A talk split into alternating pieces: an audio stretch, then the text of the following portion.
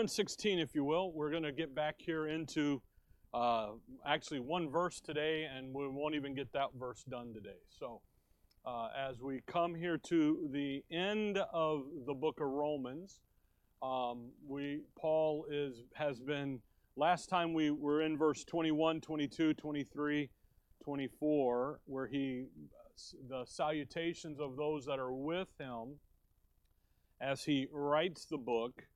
Verse 25 Now to him that is of power to establish you according to my gospel and the preaching of Jesus Christ according to the revelation of the mystery, which was kept secret since the world began, but now is made manifest, and by the scriptures of the prophets, according to the commandments of the everlasting God, made known to all nations for the obedience of faith.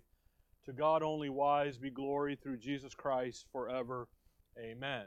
And this end, as Paul begins to end the book here, uh, these last uh, three verses are rich in doctrine, rich in information, rich in the fact that Paul is now ready to commend the believers at Rome, us, to the advancement of further edification and to the issue of spiritual growth.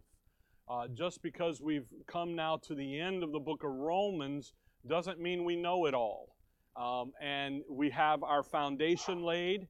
We have that in place. We have that where it needs to be. We have those four pillars uh, uh of, uh, uh, of uh, doctrine. Because of that, we have the issues there, uh, and like we saw in verse 17, 18 there, the attack of the adversary now. For the very first time, the Apostle Paul brings up Satan and talks about how he is going to attack and work and operate in the age of grace. He doesn't operate the way he did in the Gospels because God's not operating in the way he did in the Gospels. And we went through Paul's epistles, and I showed you how Paul, in each of the epistles, except for Philemon, says it's with good words and fair speeches.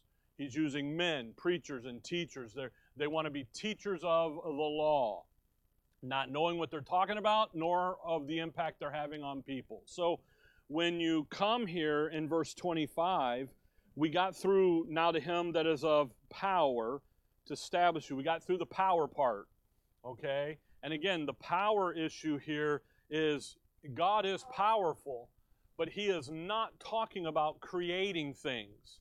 He's talking about the power lies in the issues of the edification process if you come over to, Ephesians chapter 3, Ephesians chapter 3, just uh, for um, reminder's sake, Ephesians 3.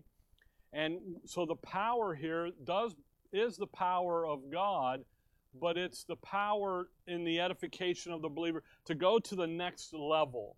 Um, in, in Romans 16, there, he's a power to establish, to establish you according to my gospel that we've learned all about Paul's My Gospel in the book of Romans. We've learned nothing about the issue of the preaching of Jesus Christ according to the revelation of the mystery. We didn't learn anything about that. We didn't learn anything about by the scriptures of the prophets. Okay? So we, we, are that's future, that's next stuff, that's next step information. So in Ephesians 3, just verse 16 here, that he would grant you, according to the riches of his glory, to be strengthened with might by his Spirit in the inner man. Again, the, the next hour we're going to talk about how God works today. And where is he working? He's working in the inner man. That's where he's working. He, he's working, uh, when he says there, with might, that's the issue of power, uh, down in verse 20. Not unto him that is able to do exceedingly abundantly above all that we ask or think, according to the power that worketh in us. The, the Holy Spirit works in us, He's working in our inner man, and there's the power, the center. Uh, verse 20 is a fabulous verse because he says that, that now unto him that is able to do exceedingly abundantly, I love that, above all that we ask or think. There's nothing that you can think that he hasn't already thought of and got covered. So just when you think you got something new or some high minded idea, he's got you beat. but that what that does is exceeding, it's abundantly. See, it's above, it's it's a power that it just it just overwhelms the, the, the situation. Verse 18, well, verse 17, that Christ may dwell in your hearts. How does he dwell there? By faith. That ye being rooted and grounded in love may be able to comprehend with all saints. Comprehension, understanding it. Don't ever let anybody ever tell you you can't know something from Scripture. You can. You have to walk by faith. You got to study it God's way. You get in, you, you work it out, and off you go.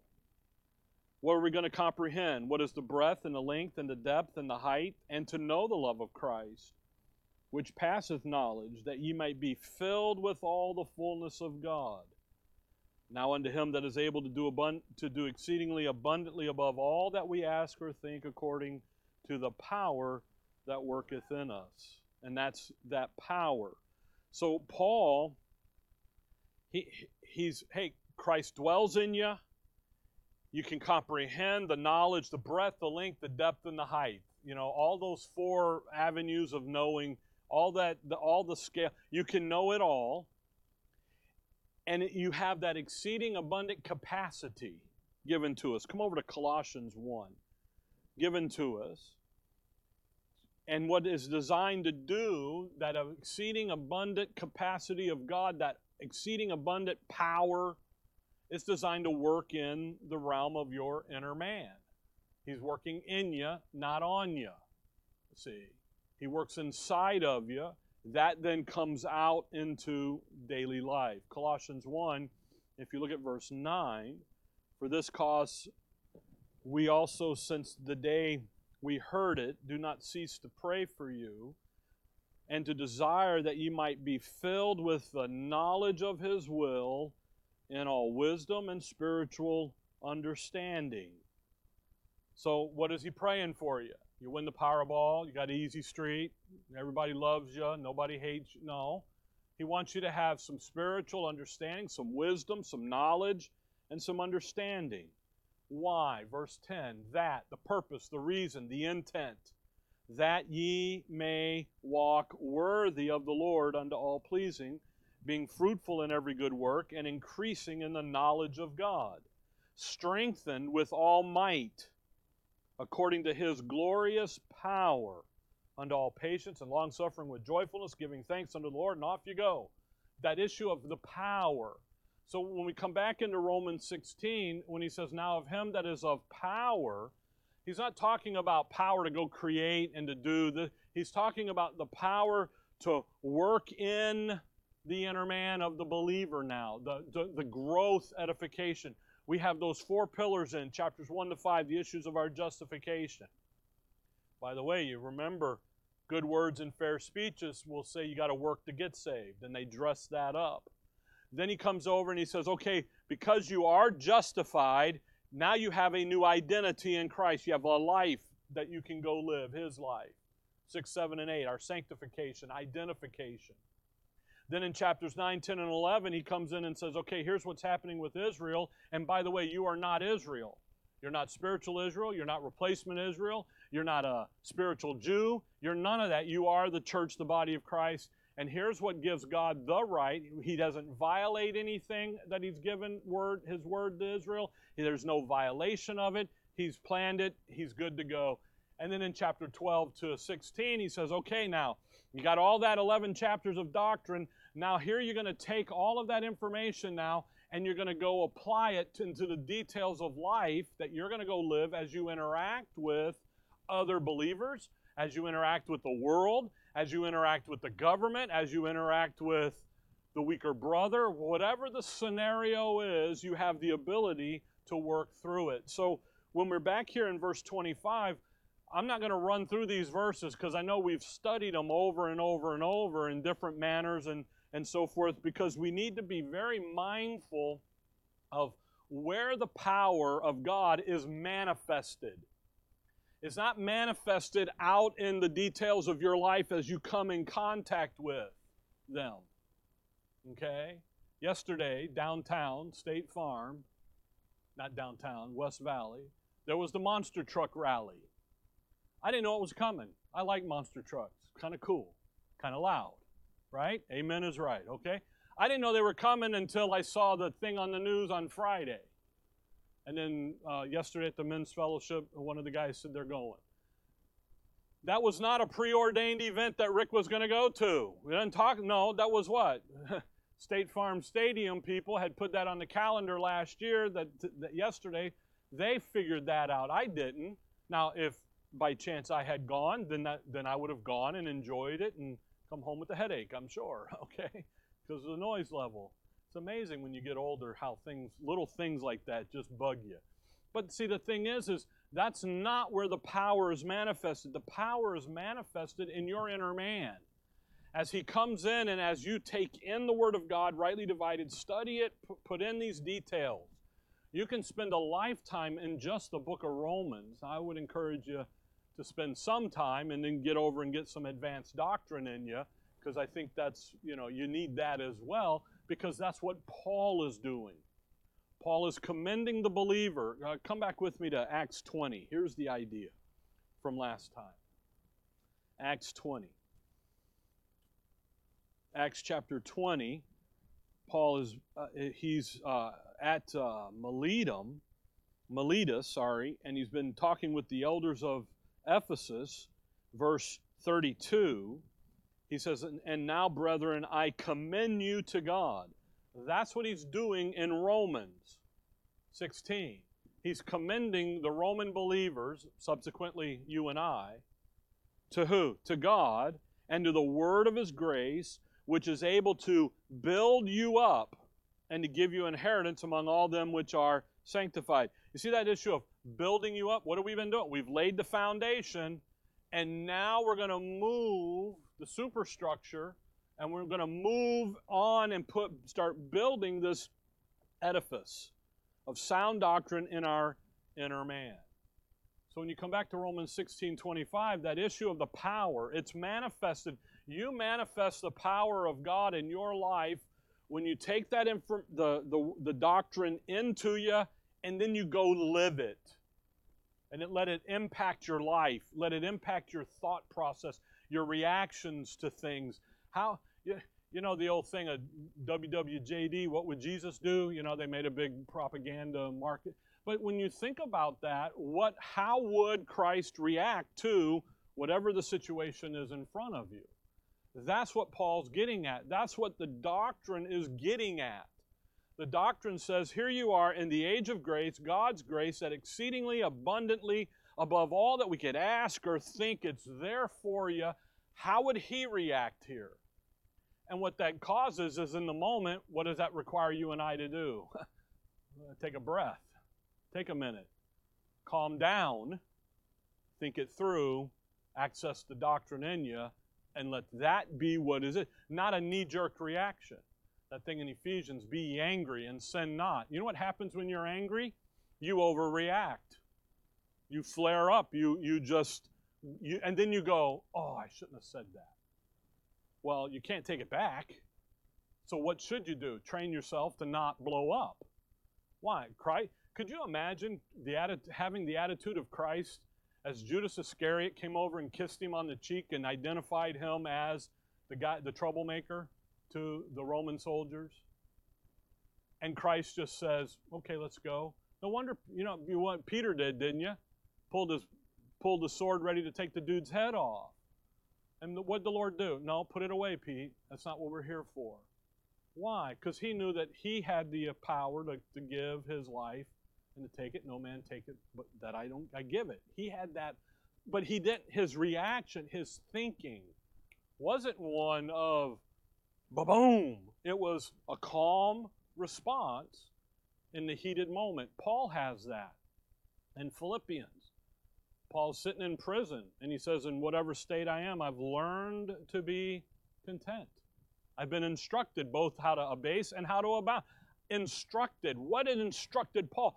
Paul was not a, he wasn't a laid back, easygoing guy. Okay?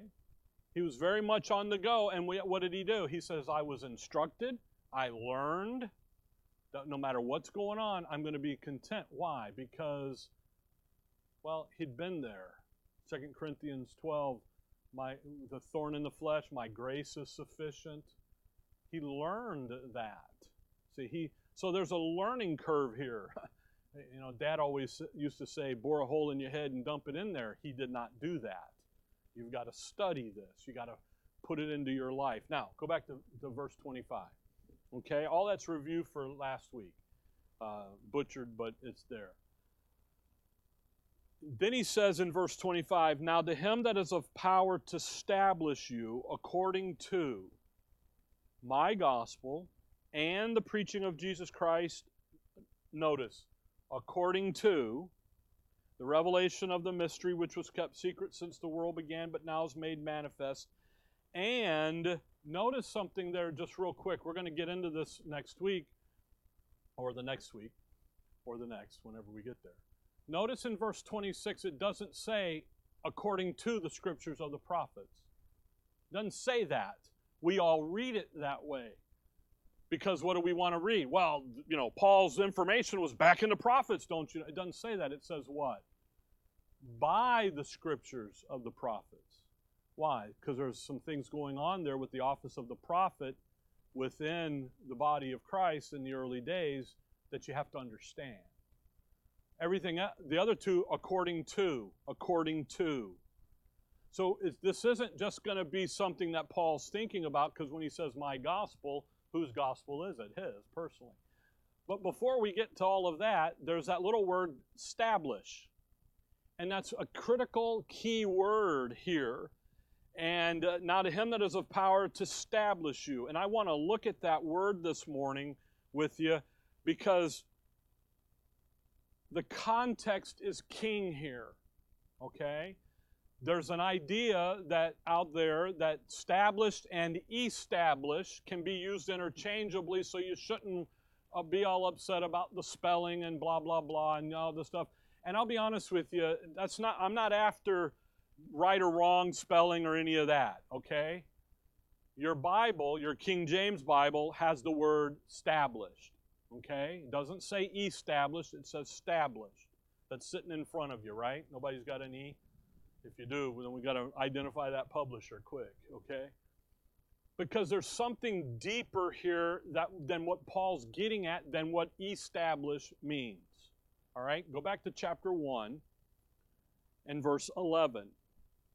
Chapter 1, verse 11. I know the, I know the guys who talk about established, established can, can be interchanged. You know, the good guys, I'm not arguing with them. I've already done that to a degree. But what I want you guys here to understand and to see is that all way and all ways, thoroughly and throughly, they're different because the the and they need to be different because the context is what demands that. Not what a dictionary says. I'm going to I should have brought out my Oxford English dictionary. I have one, and it's all got all 20 volumes in it, so there's like eight little, and you have to have a magnifying glass to read it. I have to have a magnifying glass and then a magnifying glass on top of the magnifying, you know, and then the bifocal's working, you know, but and the light just right. But see, the thing is, is when you look at Scripture, let the Word define it for you. Let get into and see what's going on. In chapter 1, verse 11, when we started the book four years ago, three years ago, 167 lessons ago, 167 hours ago, we noticed in verse, the way the epistle starts is in the introduction the writer of the epistle is going to tell you what we're going to what the goal is. What is the goal? Verse 11 for i long to see you that i may impart unto you some spiritual gift to the end ye may be established E. Well, all right, what is that? What is his goal? Verse 12, that is, that I may be comforted together with you by the mutual faith, both of you and me. So the spiritual gift is the mutual faith, it's the doctrine, okay, that's going to establish them, set them up, okay? And, and that establishment doctrine and what it's going to do is it's going to come in now and it's going to set the situation up for us. And what Paul is doing is, is he's asking he, he, he, he's asking the Romans here to be established. And what he's doing is, is he's going to lay in the establishment, EST, doctrines. But in Romans 16, all that's been laid in now. It's done. Now we're going to be stable on it. We're going to be stabilized. We're going to be stablished. Okay? So you kind of think this through as we go here. All right? In the Oxford English Dictionary, since that's what everybody likes to quote, establishment has a definition in the sense of to place or to set firmly into position. Okay? Set it up. Lay the forms out, pour the concrete, and it's done. Chapter 1 here, we're learning he wants it to be set in place.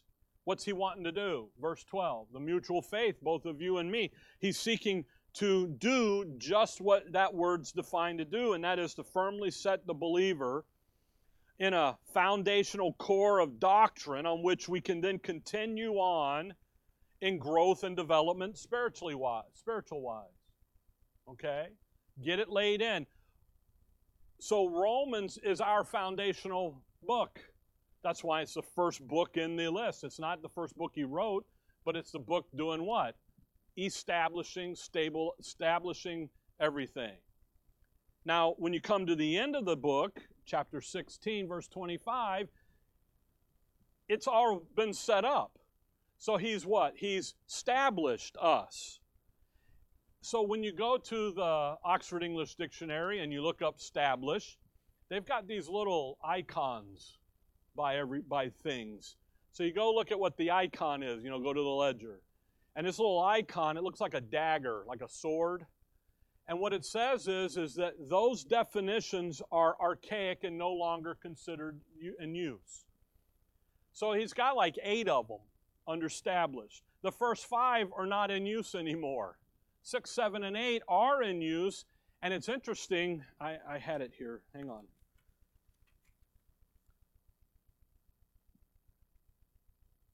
Oh, see, I should have just brought it out. Anyway, we're going to get over there. I got ahead of myself. Look at established in, in verse 25.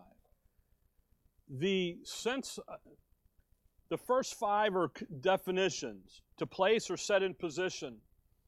A, uh, in, in other words, to set in place a person or a position. To set a person permanently in an office and so forth. Well, established carries that definition now. Established doesn't. It's moved away from that. But number six, the first one ready to go, to render indubitably. you know what the word indubitably means? Without doubt. All right? Indubitably. I just indubitably. You learn new words, right? Indubitably. Actually, I had to hit the thing to make sure I was saying it right, you know. To to render indubitably supported by proof or testimony. So, without doubt, what is it? The testimony says this is the condition to make secure, to strengthen, to reinforce, to render stable in faith and virtue. That's the other two definitions. Okay? So when you come in, it says uh, the word established from the 16th century there seems to have been a tendency to confine the use of the forms established to those uses in which the relation of meaning to, to stable, the adjective, is apparent, i.e., where the notion is rather to strengthen or support than to found or set up. Established means to find, found it and set it up. Stable says, no, we're going to do what? We're going to support it. It's done deal. Okay?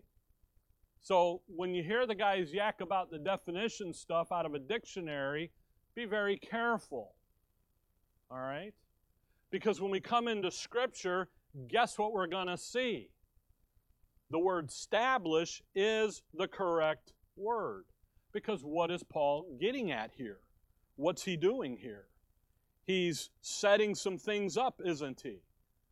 Where established, by the way, I just I didn't finish reading that. The modern currency of the word is uh, literary and reminiscent of the Bible or, or, or any pagan book, religious book. So, in other words, what Oxford is saying is you're going to see stablish, ST, only in the religious connotation of what? Supporting what has already been set up. So when you come into, into the issue here, establish implies the idea to set up, to found it, to form it, to, to, to, to get, get it all squared away, which is exactly what Paul has done. What's he done?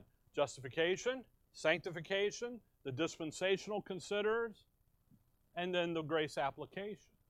Now, stable is different. Establish, now to him that is of power to establish you, much deeper than just setting this up. Okay? Just so when by the way, when you read words and you go, I had alway and always, okay?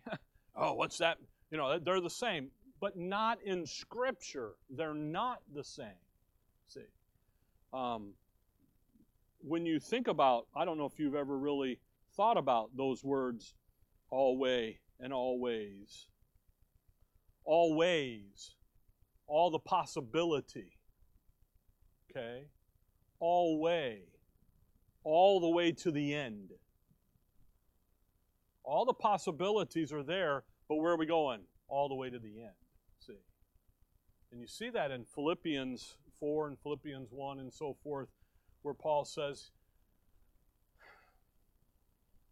uh huh, yeah, yeah, Philippians 1. But if you look at Philippians 4, Philippians 4 4, rejoice in the Lord alway, and again I say, rejoice. You see the all way? All the way to the end. Well, what's the end? Chapter 1, verse 6. Being confident of this very thing, that he which hath begun a good work in you will perform it until the day of Jesus Christ. So, what am I going to do? I'm going to rejoice in the Lord alway, all the way to the end. Now, that's that is the text defining that. It isn't a dictionary because if, by the way, you go to the 1828 Webster's and you know what it says under alway? See always. Well, that didn't do me no good. It's like Strong's Concordance. You have to be careful with that stuff because they have they come with a pre good words and fair speeches, a good preconceived idea. Anyway, go back to Romans 16, okay? By the way, thoroughly and throughly, you know that verse, right? 2 Timothy 3. Just to give them to you, might as well. 2 Timothy 3, verse 17, that the man of God may be perfect, throughly furnished unto all good works. And it's T H R O U. Okay, and they say, we'll see thoroughly and thoroughly, T H O R, but that's they're different. Throughly, T H R O U, is completely, full, whole, right down the right down the direction he's given it, inside out. It's coming inside out. Thoroughly means something else. Okay? So when you come in and you start pulling the dictionary out to help you identify, define words, and by the way, there's nothing wrong with that because you need to understand indubitably. What does that mean? indubitably, without doubt, obvi- oblivious to doubt. Well, you wouldn't know that unless you looked it up in the dictionary. If I said serendipity, another beautiful word, you know. See, Calvin took that and went to town on that word destroyed it. So, but when you look at it, you understand it's not anything about the wrong about using a dictionary. It is when you come into Scripture and you try to make Scripture say something that matches the dictionary rather than leaving it in the context. In Romans 16, the word should be established. Okay? Why? Because there's something deeper here that Paul's getting at. Our doctrinal Romans is the anchor, it's the foundation of our doctrinal understanding. And here he's going to do what Paul's going to do now is he's going to release the believer to continue on in edification. And he's emphasizing not the need to fix or found something, but rather to continue to support it and then to build on it and to build that strength and security that we need as we move forward because who's on who's on the scene now? Satan is. The satanic policy of evil is verse 17 18 so the issue here you know you can establish something. You can fix it found it get it going.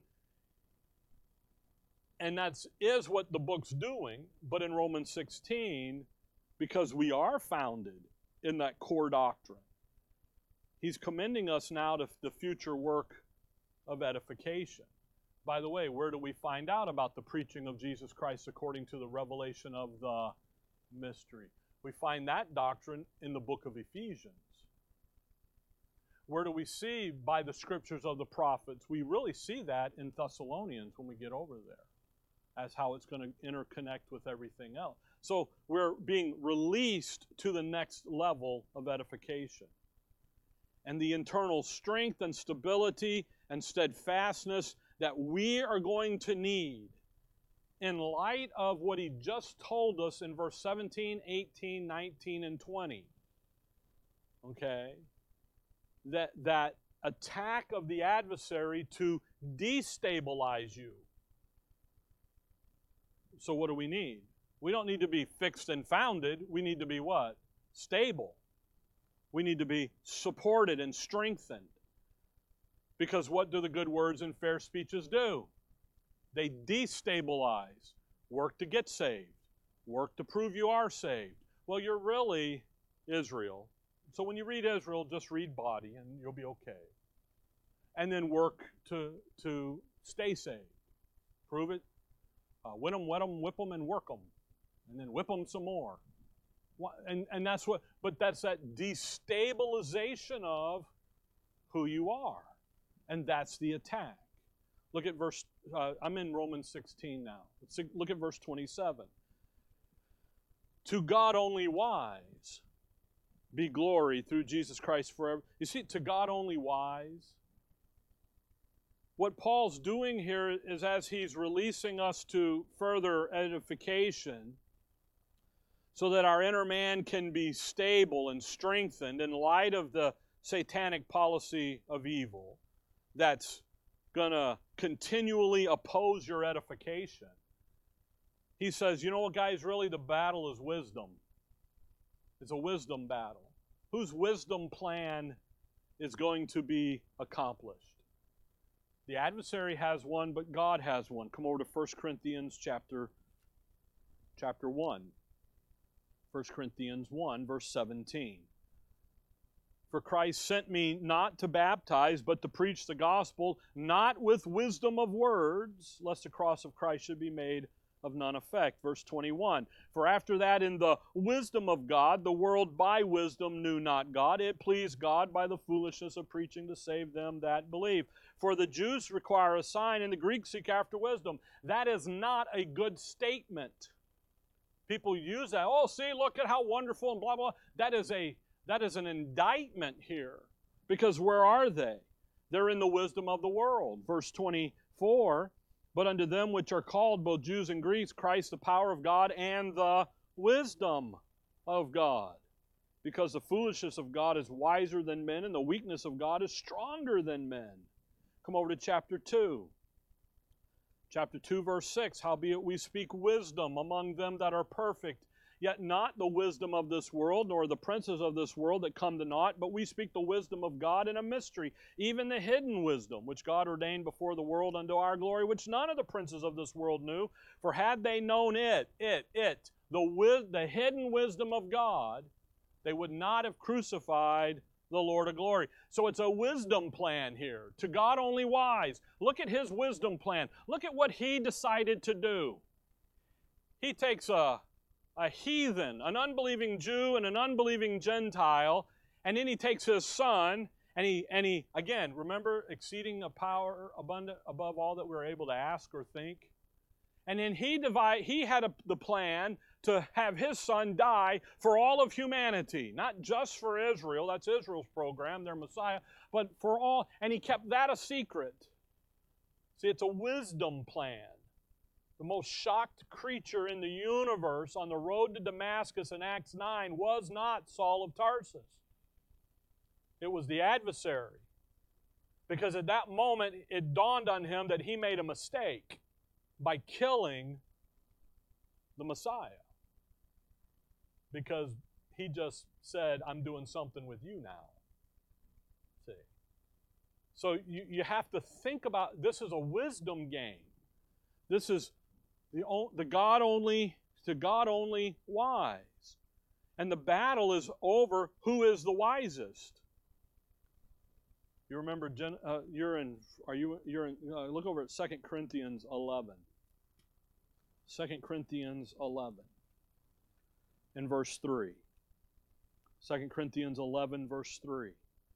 But I fear lest by any means, as the serpent beguiled Eve through his subtlety. How did he beguile Eve? What did he do? Yea, if God said. Did God's word really say what you think he said? That was a baby. No. I think they're walking next across the, the street. The dog park this morning was very active. It's the last beautiful day before the heat gets turned on, apparently. Um, well, how did he get Eve? He didn't get Eve by dangling anything in front of her, he just got her to think. Did God really say that? Did he really say that? Well, then what did, what did, what did Satan say? If you come and join me, I'll give you the decoder code so you know what God really meant. Because you see those guys over there going up and down, the angels, those gods? He doesn't want you to be like that. Well, no kidding. He had created Adam and Eve for something different than the angelic realm. But she didn't have enough what? Foundational doctrine in her. Adam standing right there didn't pipe up. That's how crafty this is. That's how deceiving this is. By the way, if you keep reading, so your mind should be corrupted from the simplicity that is where? In Christ. Where was Adam and Eve? They were in Christ. They were in his likeness, they were in his image, they were 100% good to go. And then the adversary just asked a simple question Did God's word, come back to Romans 16, did God's word really say that? And you know what we do today? Same thing.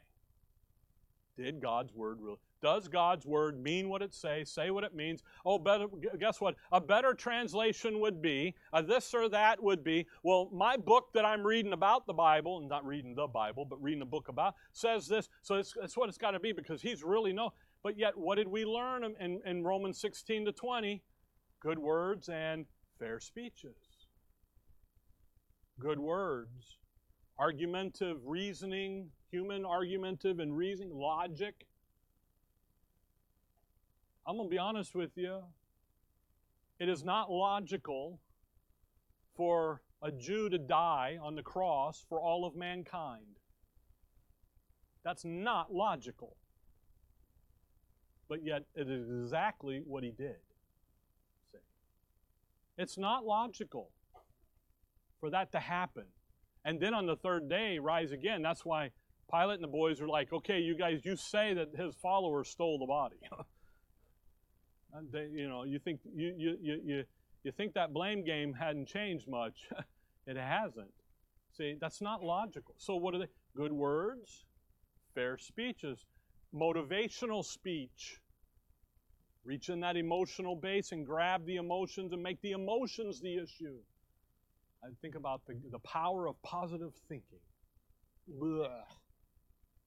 All that's designed to do is to get you to not be here where you are. You ought to have the power of positive thinking based upon who you are in Christ. Understanding Romans 6, 7, and 8. Understanding the details of life in Christ Jesus. And that's power. That's way better than trying to re- recite a whatever he.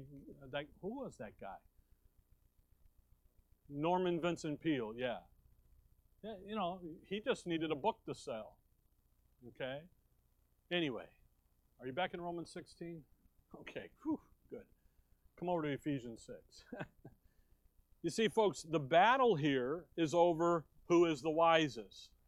And we need a stabilizing force that comes from the edification process, which we've learned and gone through in Romans 1 to 16, that will provide all that we need to defend us against the adversary and his plan of evil. That's what Paul is getting at. That's what we need to be rooted and grounded in. Because the adversary's attack is designed to uproot us. Its design is to come and to, and to destabilize our thinking. Look at Romans 6 or Ephesians 6 verse 10. Finally, my brethren, uh-oh, preacher's famous words. Finally, my brethren, right? Be strong where? In the Lord. That's that's chapter 1 verse 3 to 14. All those spiritual blessings you have in Christ. And in the power of his might. That's chapter 1, verse 15 to the end of that chapter, verse 23. The program, the power of his might. Okay? Now watch. Put on the whole armor of God that you may be able to what? Stand against the wiles of the devil, the tricks, the, the good words and fair speeches. For we wrestle not against flesh and blood, but against principalities, against powers, against the rulers of the darkness of this world, against spiritual wickedness in high places. Please always remember verse 12. The men, the people in front of you who are, who are using the good words and fair speeches, they're not the problem. Okay? What's the, what's the servant of the Lord to be? Gentle, meek, instructing in those that oppose themselves. Why? that God peradventure will give them the acknowledging of the truth and they will be able to recover themselves from the snare of, and the will of the devil. Okay? Now, I butchered the end of that verse, so you can go read 2 Timothy 2. Okay? But the thing is, is they're not the problem. What's the problem? The system behind them. Verse 13. Now watch. Wherefore, take unto you the whole armor of God that ye may be able to withstand in the evil day, and having done all, to stand. Stand therefore, having your loins girt about with truth, and off he goes with the armament, with the armor. But notice, stand and what? Withstand. Those are two different things. You're going to stand on the doctrinal foundation of Romans and here on the book of Ephesians but then you are to withstand. And withstanding is the external forces that are applying pressure on your building. Now, think about a tornado. I've been through a hurricane, I've been through a tornado, I've been through an earthquake. You know what the scariest one is? The earthquake, because you don't know what's coming. Tornado, hurricanes, all that other, you can see them coming. Well, are we in the cone of hit? Yes, then let's we can do. But that earthquake, man, when that earth moves, you forget about it. it drops out. Everything is you're in the bathroom. We're done. It's a mess. What? So, but the thing, and I've been in a blizzard, but you see those coming. But think about your building in a tornado. Think, you remember the three pigs? The three little pigs? What was the first house? Straw? Okay. Is that a building? Yes, it is. It, it's on a foundation, but can it withstand? It can stand, but it can't withstand the wolf, the huff and the puff. Think about what's the next house? Wood, the sticks. It's a building. It can, it's standing, but what it won't withstand the attack. What's the last guys? The brick, right? So it can stand and it can also what? Withstand. That's the idea here. We've got we're established. But now we need to be stablished. We need to be able to withstand. And that is the ability to resist, to oppose the external forces that seeking to, well, chapter 4 of Ephesians, toss us to and fro by every wind of doctrine. So in Romans 16, Come back there. what Paul is doing is, is you are established here, established. E. You got the four, you got the slab of concrete of doctrine set up. You got the four corners set. You got the uh, the line drawn in there so it can expand and, and, and all that. You've, you've got the foundation. Now I'm going to commend you to the power of God to continue on in the spiritual growth and edification process. And it's going to do more than just root you. It's now going to cause you to be able to withstand the satanic policy of evil. It's going to cause you to be able to ward off and to fight off the good words and the fair speeches. So we have this building built, and then what? Stabilized, reinforced. Remember the definition there? To, to, to support it by proof or testimony. By the way, we're going to see here in a minute the test, who the testimony is. The Word of God. Okay, just in case we don't get there. All right. So look over with me at uh, uh, well, you're in Romans 16. Look at verse 17. Now I beseech you, brethren, mark them which cause divisions and offenses contrary to the doctrine which ye have what? Learned. Doctrines learned. You're rooted and you're built up in it. Come over with me just quickly to Philippians 3, verse 15 and 16. You've learned this. It doesn't say to mark and avoid those who walk contrary to the doctrine. It doesn't. It says the doctrine you have what learned. See. So that means you've you've read it, you've studied it, you've taken it and put it into the details of your life, and now you're out living it. Someone's come up that is opposing that. Good words and fair speeches, verse 18, and you're able to deal with it. Now, Philippians 3, verse 15. Let us therefore, as many as be perfect, and again, 2 Timothy 3, that's the issue of being throughly furnished unto all good works.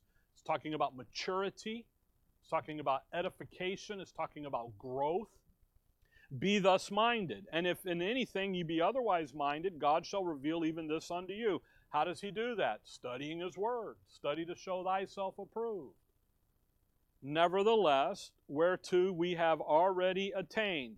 Okay, so what have we already attained? our justification, our identification in Christ, the dispensational settings with Israel. So now when we get the, the heart tug to send money and food to Israel because they're suffering, we understand. Can you do that? Sure, you can do it. Just don't look for a blessing. Why? Because we're blessed with all already. See? And then we have that. So we have a what? We have a foundation. We're already there. Then let's not do what? Let us walk by the same rule. Let us mind the same thing. Don't go back on it. That's the doctrines learned. So, go back to Romans 16. So the doctrines learned, verse 18, here's the tactics for they that are such serve not our Lord Jesus Christ, but their own belly, that self interest, their own belly, self interest, their appetite. That's your belly. Yesterday we had donuts and uh, Bagels, thank you. And I'm looking at them going, man, that bagel looks good, but you know what? That apple fritter looked way better. And the apple fritter was uh, no longer there, it was gone. and I was not the better for it, but it was still good. The appetite, the belly, the self desire, the self interest. And by but their own belly and by good words and fair speech to deceive the hearts of the simple. The simple there, Proverbs 14, those that are not established in the foundational doctrines. Verse 19, here's the answer for your obedience has come abroad unto all men. The obedient, your obedience of faith, obeying the doctrines learned. Now the power, verse 25, the power where we're able to fight off the satanic policy of evil. We have the power to provide a stable, that provides a stable capacity and an inner strength to then stand against the adversarial attack. That's why in verse 20, bruise Satan under your heel shortly. Even though we understand that language to go back into Genesis 3, we understand that language to also move out into the ages to come when he does do it. But we also understand that we do that now when we do what? Operate on doctrines learned. What are you doing to the adversary when you live like who you are in Christ? You're just reminding him of his defeat. Okay? It's a constant reminder that Colossians over there triumphing open, uh, openly. Uh, man, the verses today are just. Having spoiled principality and power, he made a show of them openly, triumphing over them in it. And yet there's a cross. See? So that issue of there's something deeper here with that word stable, establish. Okay? It's used in the sense of strengthening and stabilizing something that already existed. It's not talking about setting it up or finding it or founding it and moving it. It's already there. Now, come over to 2 Corinthians 1. We got just a few minutes. 2 Corinthians chapter 1. I just I want you to notice when Paul uses that other that word stablish, how he uses it in other places. Uh, 1 Corinthians 1 or 2 Corinthians 1 verse 21. Now he which stablisheth us with you in Christ and hath anointed us is who? Okay? So who's doing this? God the Father. Go back to verse 3. Blessed be God, even the Father of our Lord Jesus Christ, the Father of mercies and the God of all comfort, who comforted us in all our tribulation, that we may be able to comfort them which are in any trouble by the comfort wherewith we ourselves are comforted. For as the sufferings of Christ abound in us, so our consolation also aboundeth by Christ. And whether we be afflicted, it is for your consolation and salvation, which is effectual in the enduring of the same sufferings which we also suffer. Or whether we be comforted, it is for your consolation and salvation. Verse 8 For we would not, brethren, have you ignorant of our trouble which came to us in Asia, that we were pressed out of measure above strength, insomuch that we despire, despaired even of life, and but we had the sentence of death. Notice how Paul, in the context of suffering, and tribulation and the attack of the adversary, he says, verse 21, What's the stabilizing force in your life? Life in Christ. And who put you there? God the Father did. See, the context helps you understand not setting something up, but what? Living on what you already got set in. See, stabilization, stabilizing. By the way, here's that proof of support of the testimony. Okay? Come over to Colossians 2. Colossians 2, verse 7. Rooted and built up in him and stablished in the faith, as ye have been taught, abounding therein with thanksgiving. Look, isn't that interesting? Rooted, firmly fixed, and built. So we've been doing some building, haven't we? We've been moving forward in advancement in, in doctrine, stable, stablished in the faith. But what's the context of verse 7? How about verse 4? I would, and this I say, lest any man should beguile you with enticing words. Verse 8, because Beware lest any man spoil you through philosophy and vain deceit after the traditions of men, after the rudiments of the world, and not after Christ. Verse 16 Let no man therefore judge you in meat or in drink or in respect of a holy day or, uh, or, of the new moon or of the Sabbath days. Verse 18 Let no man beguile you. Right in the middle of the adversarial attack on you, what does he say, verse 6? As you have therefore received Christ Jesus as the Lord, so walk ye in him, rooted and built up in him, and what? Stablished in the faith. You know what's going to stabilize you in the rocky moments of the adversarial attack? He is. The doctrines learned and who you are in Christ. You're not setting anything up. You're already there and you're and you're on board. 1 Thessalonians chapter 3. 1 Thessalonians 3. 1 Thessalonians 3, verse 13. This is a great verse. Talking about the future here. 1 Thessalonians 3:13 to the end he may stablish your hearts unblameable in holiness before God even our Father notice when this is going to happen at the coming of our Lord Jesus Christ with all his saints when he takes you if you come over to Ephesians 5 just in connection to this when he when you and I when we're raptured out the event we call the rapture our gathering together we meet the Lord in the air we go through the judgment seat of Christ event we come out on the other side the Lord Jesus Christ is literally going to take the body up into the third heaven and present it to the Father. And when he does that your condition is going to be unblameable in holiness before God that's your condition you've got the new body the judgment seat of Christ has, has cleaned up your inner man, got rid, rid of the wood, hay, and stubble. All that's left standing is the gold, silver, and precious stones. By the way, remember what those are wisdom, understanding, and knowledge. Standing there. Wood, hay, and stubble, that's the human effort, that's the human religion, that's everything you tried to do on you. It's all gone. You're standing there, He takes you into the Father. The capacity of your service has now been revealed. I'm, I'm letting you find Ephesians 5, okay? Look at verse 27. That he, and that's Christ, might present it, that's going to be the church, to himself a glorious church, not having spot or wrinkle or such thing, but that it should be holy and without blemish.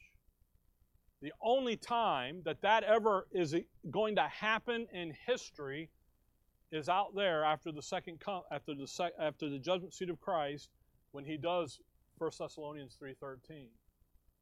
And in 3:13 to the end he may what? Stablish you, stabilize you out.